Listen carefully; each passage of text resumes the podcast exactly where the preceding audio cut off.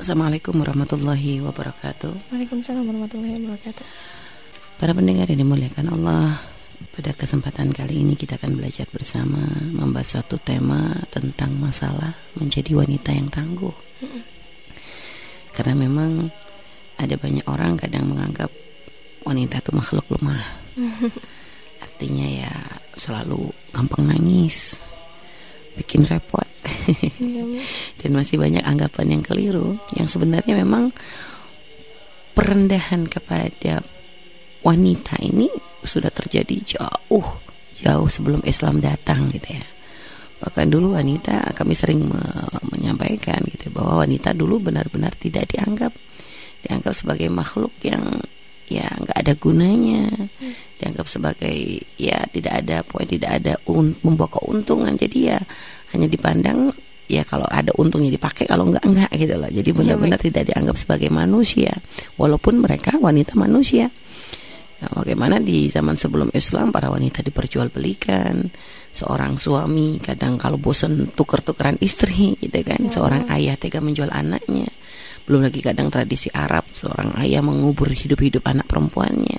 Ini kan semua karena perendahan kepada wanita dengan menganggap mereka ini adalah makhluk yang tidak berguna, ngerepotin, bikin susah dan sebagainya.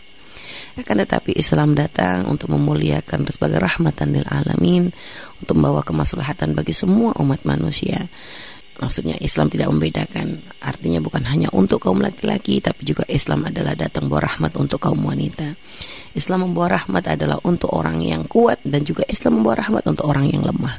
Jadi benar-benar rahmatan lil alamin. Jadi bukan hanya kepada manusia, bahkan binatang pun gitu ya merasakan rahmat dengan turunnya datangnya Rasulullah Shallallahu Alaihi Wasallam. Sehingga dengan datangnya Nabi Muhammad Shallallahu Alaihi Wasallam, wanita benar-benar diangkat derajatnya dari yang awalnya dianggap hina, dianggap rendah, lalu dimuliakan di dalam Islam, ditempatkan di tempat yang layak, yang sesuai dengan posisi mereka. Bahkan tidak sedikit ya, Nabi Muhammad menunjukkan eh, bagaimana Islam itu memang mengutamakan urusan wanita. Salah satu contoh yang mungkin sudah sangat sering uh, para pendengar juga tahu bagaimana tentang hadis ketika ada seorang bertanya kepada Rasulullah, siapa orang yang paling berhak untuk aku bergaul dengan baik dengannya, artinya aku untuk ber, untuk berbuat baik kepadanya, maka dijawab ibumu, ibumu, ibumu, lalu ayahmu. Saya menunjukkan begitu perhatiannya Islam. Tahu bahwa wanita ini gak main-main sampai ditekankan tiga kali di situ agar seorang anak, seorang laki-laki ya dia bisa menghargai ibundanya bahwa tahu bahwa ini bukan hanya laki-laki tapi ini kan pesan khusus gitu. Karena memang selama ini ada perendahan kepada wanita jadi Rasulullah menekankan lebih gitu kan supaya ada penghargaan kepada kaum wanita bahwa wanita itu mulia bahwa ketika mereka merasakan sakit melahirkan ketika mereka merasakan sakitnya hamil ketika mereka merasakan sakitnya untuk mengasuh anak-anaknya ini bukan hal yang rendah. Ini adalah satu perkara yang mulia di dalam Islam. Jadi di, di hadapan Allah ini adalah suatu bentuk kemuliaan sehingga berbanggalah kita wahai para wanita karena kita sudah dimuliakan oleh Allah, kita sudah dimuliakan oleh Nabi Muhammad dengan ditempatkan di tempat yang sangat mulia. Nah sekarang, tapi kan kadang gitu perempuan gampang nangis ya. Oh nangis jangan dikatakan sebagai sesuatu yang lemah. Nangis itu bukan bukan satu kelemahan, ya. Nangis para sahabat Nabi banyak yang menangis kok. Mereka orang yang senang menangis. Mereka sampai dikatakan orang yang sering nangis setiap malamnya. Bahkan sampai dikatakan Sayyidina Umar sendiri saking seringnya menangis sampai di pipi beliau tuh membekas seperti kayak ada aliran sungai yang ngalir karena terlalu banyaknya eh, apa air mata menetes dari beliau. Lihat, apakah langsung dikatakan nah, Sayyidina Umar lemah? Tidak ada yang berani mengatakan beliau lemah gitu. Jadi tangisan bukan menunjukkan satu kelemahan. Ya. Nah, tinggal tangisnya untuk siapa dulu gitu loh. nangisnya untuk apa dulu? Iya. Kalau nangisnya gara-gara duit hilang ya itu benar. itu nggak laki nggak perempuan ya. Artinya jangan langsung merendahkan gara-gara oh gampang nangis. Ah eh, nggak bisa apa-apa kata siapa ya wanita nggak bisa apa-apa. Bahkan dalam sejarah kita banyak membaca, mendengar apa, kisah-kisah wanita-wanita kuat yang serba bisa. Contoh yang paling sangat-sangat jelas yang mungkin semuanya juga tahu Sayyidah Khadijah Al-Kubra. Siapa beliau? Istri Rasulullah Sallallahu Alaihi Wasallam. Seorang wanita ya yang subhanallah wanita yang kaya raya ya yang waktu itu menguasai perekonomian yang ada di Mekah saat itu. Bahkan ibaratnya rajanya pemimpinnya maksud dalam dalam kekayaan itu tidak ada yang menandingi saat itu. Akan tapi lihat subhanallah beliau menjadi wanita yang serba bisa. Dengan kekayaannya tidak langsung menjadi wanita yang manja wanita yang uh, mau enak ongkang-ongkang kaki. Ternyata di, di saat beliau oleh Allah diberi kenikmatan dengan kekayaan beliau bisa menguasai kekayaan tapi di saat oleh Allah diuji dengan kondisi yang sebaliknya beliau nggak menjadi lemah kok. Bahkan beliau selalu berdiri di samping Nabi Muhammad SAW menjadikan hartanya adalah alat untuk membantu perjuangannya Rasulullah SAW lihat bagaimana beliau yang awalnya menjadi wanita paling kaya raya sampai derajat beliau hanya harus makan uh, apa kulit-kulit pepohonan dalam ketika pemboikotan. Lalu apa beliau langsung menyerah? Enggak enggak menyerah beliau. Beliau selalu berusaha memberikan yang terbaik. Bahkan sampai dikatakan dalam dikisahkan dalam pemboikotan tiga tahun orang-orang Islam. Rasulullah dan para pengikutnya diboikot oleh orang-orang kafir Quraisy saat itu Sayyidah Khadijah yang paling banyak termasuk orang yang sangat eh, selain Rasulullah ya paling banyak mengalah untuk umat Islam. Sehingga sering kali jatah makanan beliau itu diberikan kepada orang-orang anak-anak kecil yang kelaparan sehingga kadang beliau sendiri dan Rasulullah tidak makan. Ini sering terjadi sampai ternyata subhanallah semangat beliau yang terlalu yang sangat tinggi ternyata tubuh beliau pun ternyata tidak mampu. Karena memang faktor usia dan sebagainya sehingga setelah pemboikotan beliau jadi sering sakit dan akhirnya meninggal dunia. Tapi ini loh lihat artinya beliau tidak lemah dengan kondisi hmm. begitu karena biasa orang kalau sudah kadung kaya giliran kasih susah kan berat hmm, tapi iya. ternyata enggak beliau enggak pernah mengeluh bahkan dengan semua perjuangan yang sudah diberikan kepada Rasulullah eh beliau masih mengatakan kepada Rasulullah ya Rasulullah maafkan aku jika ternyata aku masih belum baik dalam pengabdianku sebagai seorang istri lihat sudah hmm. segitunya tapi ternyata pun masih merasa belum pantas belum banyak memberikan untuk Nabi Muhammad nah lihat ini enggak akan mungkin dilakukan kecuali oleh wanita-wanita yang tangguh dan kuat hmm. kita juga bagaimana mendengar kisah Sayyidah Sumaya, seorang syahidah yang pertama di dalam Islam. Lihat, beliau tidak menyerah di saat disiksa oleh orang-orang kafir. Lihat sampai akhirnya beliau pun dibunuh oleh Abu Jahal dengan ditusuk uh, apa dengan tombak dari kemaluan beliau sampai tembus ke punggung beliau. Hmm. Beliau tidak pernah menyerah. Beliau tidak langsung melepaskan agamanya. Tidak, hmm. karena beliau adalah wanita tangguh dan masih banyak lagi contoh-contoh wanita-wanita tangguh. Jadi sehingga para wanita artinya kita itu bukan makhluk lemah yang tidak bisa apa-apa. Hmm. Maka berusahalah kita ini menjadi wanita yang kuat, belajar. Terus caranya gimana? Ya belajar kita melihat uh, dari wanita-wanita mulia yang bisa kita ambil contoh. Ini biasa, tapi kan sekarang banyak nih perempuan katanya dikit-dikit yang kadang uh, apa masalah uh, ketika punya masalah melirikannya dengan cara bunuh diri atau apa sebagainya. Hmm. Nah ini karena mereka salah ngambil contoh mungkin yang ditonton ini film-film yang karu-karuan atau apa. Artinya ini jelas kalau orang yang berputus asa itu orang yang tidak kenal Allah Subhanahu wa taala.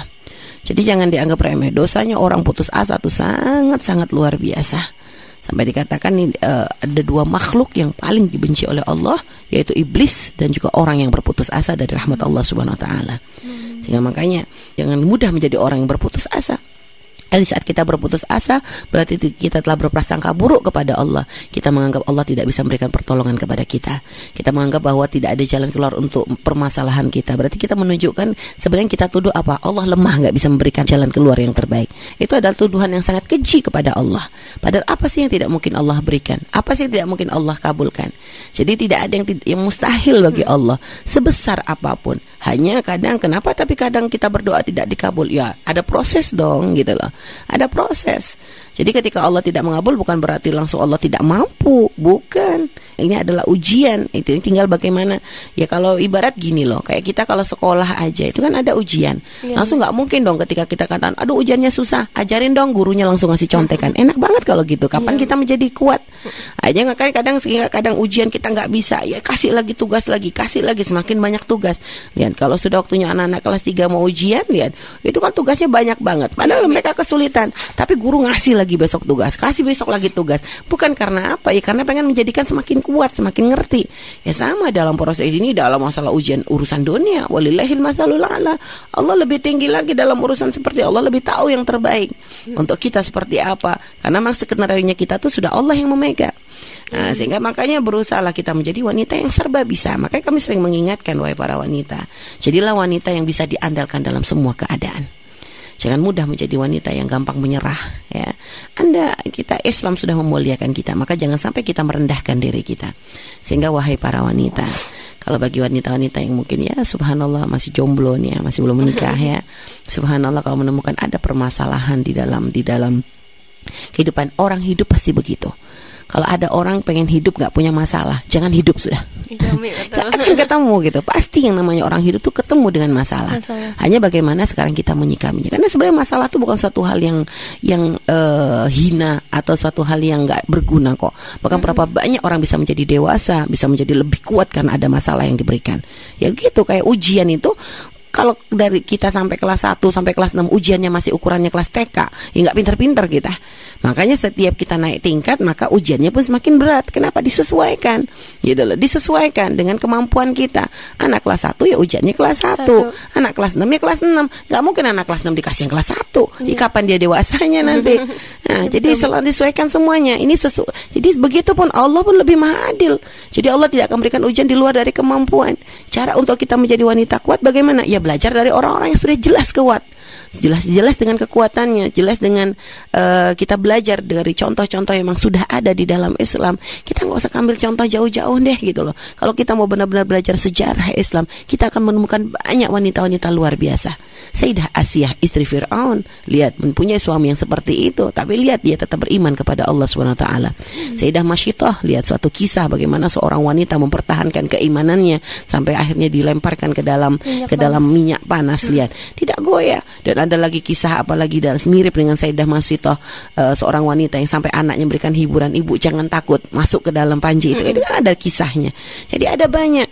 Belum lagi nanti kisah di, di zaman Nabi Muhammad sendiri kita menemukan banyak wanita kisah wanita-wanita kuat. Sayyidah Rumaisyah bagaimana seorang wanita seorang istri seorang ibu yang ditinggal anaknya tapi menunjukkan kekuatannya tidak menunjukkan kelemahannya sehingga ketika suaminya datang tidak menunjukkan kesedihannya malah berusaha memberikan pelayanan yang terbaik untuk suami baru ngomongin ini kan kalau nggak kuat gimana? Nggak akan bisa gitu loh.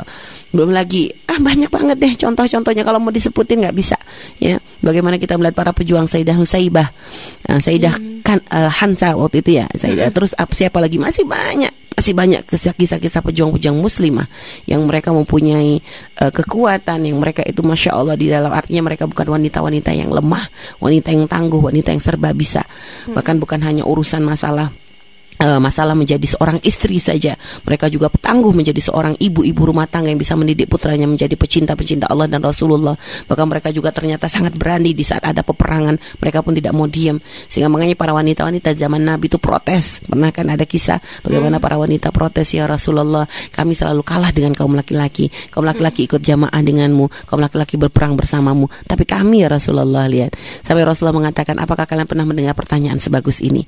Sampai akhirnya diberikan ke diberikan semotivasi oleh oleh Rasulullah SAW bahwa perjuangan jihadnya seorang ibu, jihadnya seorang istri ya di dalam khidmah kepada suami, jihadnya seorang ibu di dalam berkhidmah kepada anak-anaknya lihat. Itu sebanding dengan apa yang dilakukan oleh para kaum laki-laki ketika mereka berperang atau sholat berjamaah hmm, lihat.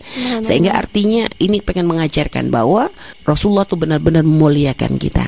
Maka jangan sampai kita merendahkan diri kita dengan menunjukkan bahwa kita ini tidak bisa apa-apa.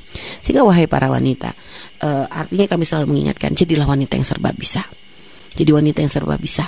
Makanya itu butuh proses. Jangan nanti nantilah nunggu kalau udah jadi istri kelamaan. Mhm. Mulai saat ini, siapa pun posisi sebagai apa pun posisi Anda. Kalau Anda sekarang sebagai orang yang belum menikah, belajarlah untuk menjadi wanita kuat dari saat ini. Kalau Anda sekarang sudah menikah, maka belajarlah tidak ada kata menyerah gitu loh. Kalau Anda sekarang sebagai seorang ibu, itu pun tidak ada kata terlambat. Terus yang namanya untuk menjadi kuat itu nggak ada kata terlambat. Jangan katakan, oh udah kadang jadi ibu repot. Enggak. Malah karena menjadi ibu Anda harus bisa menjadi kuat. Karena untuk apa? Mencetak orang-orang kuat di tangan Anda kan gitu. Jadi harus ada motivasi gitu loh. Makanya jangan menyerah. Kalau ada masalah ya itu tadi hadapi semuanya dengan kepala dingin. Karena memang masalah itu adalah untuk menjadikan kita semakin lebih kuat lagi. Jangan menjadi perempuan yang lemah, yang sedikit-dikit nanti ah bisanya hanya nangis curhat di medsos gitu ya. Wah semua orang dikasih tahu kalau dia terluka kalau dia sedih kalau ah, ini kan kerjaannya orang nggak kita sendiri kalau mohon maaf kalau kamu cari menantu misalnya ya nggak taunya sudah ngincar perempuan eh nggak taunya orangnya suka curhat di medsos ya gampang ngeluh dikit-dikit anu di medsos atau mungkin ah itu pun langsung ditolak nggak jadi deh milih jadi menantu. Kan makanya kita jangan kebawa gitu loh dengan gaya-gaya sekarang yang kadang ya semua semua diceritakan di dunia maya ya banyak mengeluh banyak ini ini bukan bukan kerjaannya ahli iman. Ahli iman tidak akan melakukan hal-hal yang seperti itu. Jadi ahli iman akan menjaga dirinya untuk tetap mulia. Dan kalau seandainya ada masalah, yaitu tadi yakinlah dengan pertolongan Allah, ya. Bagaimana ketika di dalam Al-Qur'an Allah berfirman pesannya ayahnya Nabi Yusuf kepada putra-putranya ketika untuk mencari Nabi Yusuf, la tai'asu min rauhillah. La tai'asu min rauhillah. Jadi janganlah kalian itu putus asa dari rahmat Allah Subhanahu wa taala karena tidak ada yang putus asa dari rahmat Allah kecuali apa? Ilal qaumul kafirin kecuali orang-orang kafir. Orang-orang yang tidak punya keyakinan kepada Allah itulah mereka orang yang mudah putus asa mudah menyerah. Tapi kalau orang kenal Allah tidak akan ada pernah kata putus asa karena yakin pertolongan Allah dekat. Inna ma'al usri yusra fa inna ma'al usri yusra. Jadi setiap ada kesulitan akan ada kemudahan. Satu kesulitan Allah beri berbagai macam kemudahan dia jadi ini sudah sudah seharusnya menjadi semangat bagi kita. Artinya bahwa tidak ada permasalahan yang tidak bisa kita selesaikan semuanya akan ada jalan keluarnya. Allah yang berikan masalah dan Allah yang akan mengangkat permasalahan tersebut. Yang penting modalnya adalah keyakinan. Nah ini urusan adalah kalau di saat menghadapi masalah. Artinya kita pun pengen menjadilah wanita yang serba bisa ya. Makanya tadi Umi katakan mulai dari saat ini. Posisimu sebagai apa? Gitu ya. Kalau sebagai masih anak yang masih belum punya ikatan ya sebagai nggak belum punya suami masih ikut orang tua sudah belajarlah untuk menjadi wanita tangguh dari saat ini. Belajar untuk menjadi wanita yang serba bisa. Persiapkan diri anda untuk menjadi istri yang solehah nantinya. Yang kuat yang tidak lemah yang tidak hanya ngerepotin suami. Tapi jadikan jadilah orang yang bisa berguna. Ibaratnya jadikan agar suami anda tuh merasa bahwa mendapatkan anda ini adalah suatu keberuntungan yang luar biasa. Jangan dibikin kayak ih kayak benar malu gitu ya. Artinya ya harus bisa, harus bisa. Jangan jadi perempuan lemah, hanya nyerah, hanya bisa nodong, hanya bisa nadah, hanya ya, bisa diladenin, hanya wah ini terus mau jadi gimana gitu loh. Ya, jadi serba bisa. Makanya kami katakan artinya uh, urusan dapur pegang jangan muntang-muntang. Ya muntang-muntang suaminya kaya kok pembantu banyak. Walaupun pembantu banyak ya. Mm-hmm. tetap yang namanya seorang wanita menguasai urusan dapur atau apa ini penting kok gitu loh. Artinya ya bisa diandalin deh gitu loh. Mm-hmm. bisa diandalin. Jangan sampai pembantu anda lebih ahli di rumah anda daripada anda ibaratnya kan gitu. Yeah, dan kadang sampai pembantunya sampai yang benar-benar menguasai rumah dia sampai kayak nggak nggak bisa apa-apa. Kan ini lama-lama suaminya bisa tertarik juga nih sama pembantunya ini kalau kayak gini modelnya. Ya karena jadi istri nggak bisa ngapa-ngapain gitu kan nah ini kan suatu aib suatu hal yang ini makanya kami selalu sering waktu itu kami kami uh, sampaikan di dalam acara ini gitu ya bagaimana agar kita tuh Maksudnya ya jangan merasa menjadi perempuan yang nggak bisa tuh keren gitu ya. Karena ada sebagian orang tuh nggak ngerti otaknya bagaimana menganggap di saat perempuan ini nggak bisa itu kayaknya oh dia ini kayaknya memang dimanja banget. Nggak keren. Ya kalau ada perempuan disuruh ini nggak bisa, disuruh apa nggak bisa, itu nggak keren gitu. Keren dari mana gitu. Cuma ada orang kadang salah kaprah loh ya, nggak tahu ini otaknya seperti apa. Menganggap itu kayaknya menunjukkan bahwa dia tuh gimana gitu, beda atau bahwa dia tuh ya harus dimanja, bahwa mereka ini malah bikin sebel coba. kalau kita punya teman nggak bisa apa-apa, sebel kita. Sebel. Apalagi ada seorang suami punya istri nggak bisa apa-apa, sama sebel juga lama-lama. Mungkin awal-awal ketika manja iya masih seneng sehari dua hari, tinggal seminggu aja udah enak gitu ya. Kalau kalau ternyata apa-apa nggak bisa. Makanya jangan salah kaprah gitu loh. Karena ada orang kadang gaya, nggak bisa masak bangga. Gimana nggak bisa masak bangga? Alasannya, oh saya kan punya pembantu banyak. Ini punya pembantu banyak, tapi tetap harusnya belajar dong bagaimana agar anda juga bisa kan gitu. Ya, makanya aneh kalau ada perempuan kok merasa bangga di saat dia ternyata nggak bisa ke dapur, dia nggak bisa ini, nggak bisa. Ada kadang merasa bahwa menunjukkan bahwa dia itu adalah wanita yang harus dilayani. Wanita istimewa. Wanita istimewa. Istimewa dari mana? nggak bisa seperti itu gitu loh. Anda nggak akan dianggap istimewa, Anda malah dipandang ah ini perempuan ngerepotin gitu ya. Maka jadilah memang serba bisa belajar. Semua hal yang yang memang bisa dipelajari selagi itu tidak melanggar syariat. Belajari gitu loh. Belajari. Kita pengen jadi wanita yang serba bisa gitu loh. Urusan masalah dapur oke, okay. urusan masalah bisnis ah gampang. Urusan masalah misalnya kekuatan juga kayak eh, bela diri atau apa tuh boleh juga kok nggak dilarang. Asalkan tadi ya tidak sampai melakukan melakukan pelanggaran syariat masalah pakaiannya terus masalah dengan siapa dia berlatih atau apa itu kan semua harus dipertimbangkan. Artinya bukan tidak dilarang kok malah menjadi wanita yang kuat saat ini memang sangat penting kok supaya bisa menghadapi karena sekarang orang jahat banyak jadi perempuan yang nggak lemah itu harus bisa kok kan. Karena sekarang banyak kedoliman kedoliman kepada para wanita kalau berbekal untuk kekuatan kayak bela diri dan sebagainya ini sangat-sangat kita anjur kan kita sendiri pengen anak-anak kita belajar kok bela diri untuk untuk supaya mereka itu tidak diremehkan tidak direndahkan itu. Cuma bukan untuk dia bisa berantem atau apa enggak. Untuk menjaga kehormatan. Kan nggak ada masalah. Di zaman Nabi juga para wanita banyak yang belajar megang bawa membawa pedang. Ada yang belajar dengan anak panahnya. Ada yang belajar untuk menjaga orang sakit. Jadi mereka semua pengen menjadikan diri mereka berguna kok. Intinya jangan sampai kita menjadi orang yang nggak bisa apa-apa. Jadikan diri kita itu selalu punya prinsip saya ingin menjadi orang berguna bagi umat Nabi Muhammad SAW Gak usah mikir yang gede-gede untuk orang banyak. Dimulai dari yang berada di sekitar kita. Jadikan diri kita ini berguna untuk suami kita. Jadikan diri kita berguna untuk orang tua kita. Jadikan diri kita berguna untuk anak-anak kita. Jadikan diri kita berguna untuk siapa pun yang bersama dengan kita. Intinya gitu. Jadi menjadi orang yang bermanfaat untuk umat Nabi Muhammad itu harus menjadi prinsip siapa pun gitu. Tidak menunggu kapan sebagai kapan nanti nunggu jadi tidak saat ini. Saat ini posisimu apa, maka jadikan dirimu berguna. Jangan sampai jadi dirimu jadi orang yang lemah, yang hanya bisa mengandalkan kebaikan orang lain, sedangkan dirimu tidak bisa berbagi kebaikan. Nah, ini adalah satu kerugian, gitu ya. Ini adalah satu kerugian. Nah, makanya ini harus diperhatikan oleh para wanita. Memang kita ada kelemahan ya dibanding maksudnya secara fisik atau apa. Wanita punya kelemahan berbeda dengan lain. Tapi jangan sampai mengatakan tangguh langsung nanti ngotot emansipasi wanita. Ini juga nggak beres. ada yang kadang kebablasan sampai akhirnya merasa wanita kuat, wanita bisa nggak butuh laki-laki. Akhirnya mulai ngelonjak. Jadi istri nggak mau kalau jadi istri diatur, pengen yang ngatur. Ini kebablasan ini. Iya, nggak bisa seperti ini. Sayyidah Khadijah orang yang bisa menguasai perekonomian akan tapi lihat ketika beliau menjadi posisi posisi beliau sebagai seorang istri, beliau langsung tunduk dan patuh di bawahnya Nabi Muhammad Wasallam. Karena memang kekuatan bukan berarti dengan kekuatan itu lalu menjadikan kita sombong merasa nggak butuh, tidak. Dengan ke, dengan kekuatan yang Allah berikan kita harus tahu di mana kita menempatkan. Karena memang Allah memberikan wanita uh, apa namanya secara fisik lemah ini bukan untuk merendahkan, tapi memang untuk menempatkan sesuai dengan posisinya. Jadi semuanya itu ada aturannya. Jadi kalau di dalam rumah tangga ya suami tetap kewam walaupun Anda misalnya seorang wanita yang kuat serba bisa, ekonomi bisa, ini semua bisa, jangan langsung melonjak menjadi seorang istri yang menjadi kurang ajar dengan suami, merasa gak butuh. Hati-hati, Nabi sudah mengingatkan la Allah ghina hayutriha. Berapa berapa banyak kadang wanita itu terperdaya dengan apa yang Allah berikan kepadanya dengan kekayaannya lalu menjadi sombong kepada suaminya. Sehingga dengan kekuatannya sehingga merasa dirinya sudah gak butuh dengan orang. Wah, ini ada kesombongan tidak ada.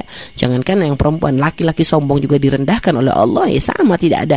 Yang namanya kesombongan ini tidak akan menjadi sebab kemuliaan, akan tapi menjadi sebab kerendahan. Ingat bagaimana Fir'aun orang yang sombong direndahkan oleh Allah, Korun orang yang sombong direndahkan oleh Allah. Jadi tidak ada tempat untuk kesombongan. Jadi kalau, kalau kami katakan kuat ini adalah untuk menjadikan agar kita ini tidak menjadi orang yang hanya bisa merepotkan, hmm. tapi jadilah orang yang bisa membawa manfaat untuk orang lain.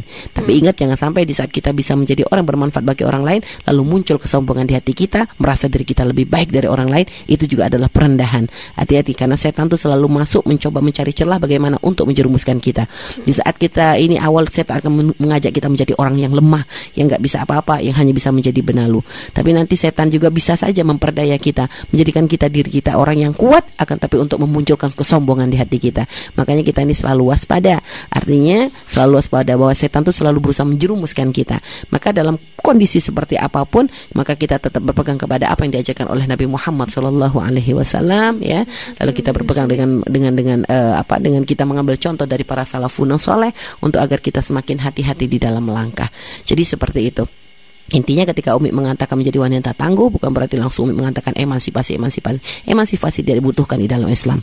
Di dalam Islam tidak butuh emansipasi. Karena emansipasi itu apa sih? Ingin mencetarakan antara laki-laki dengan perempuan. Di dalam Islam sudah tidak ada membedakan. Kalau kita melihat bagaimana banyak ayat-ayat Al-Qur'an di sini menyebutkan wasadiqin wasadiqat wal qanitin wal qanitat. Lihat, ada banyak laki-laki perempuan, laki-laki perempuan, laki-laki perempuan dalam setiap kondisi gitu ya, dalam setiap keadaan. Tasadiqin, mutasaddiqat. Lihat. Jadi tidak ada perbedaan perbedaan. Allah tidak pernah membedakan seorang itu dilihat oh ini laki-laki pahalanya lebih gede, yang perempuan pahalanya dikitin nggak ada.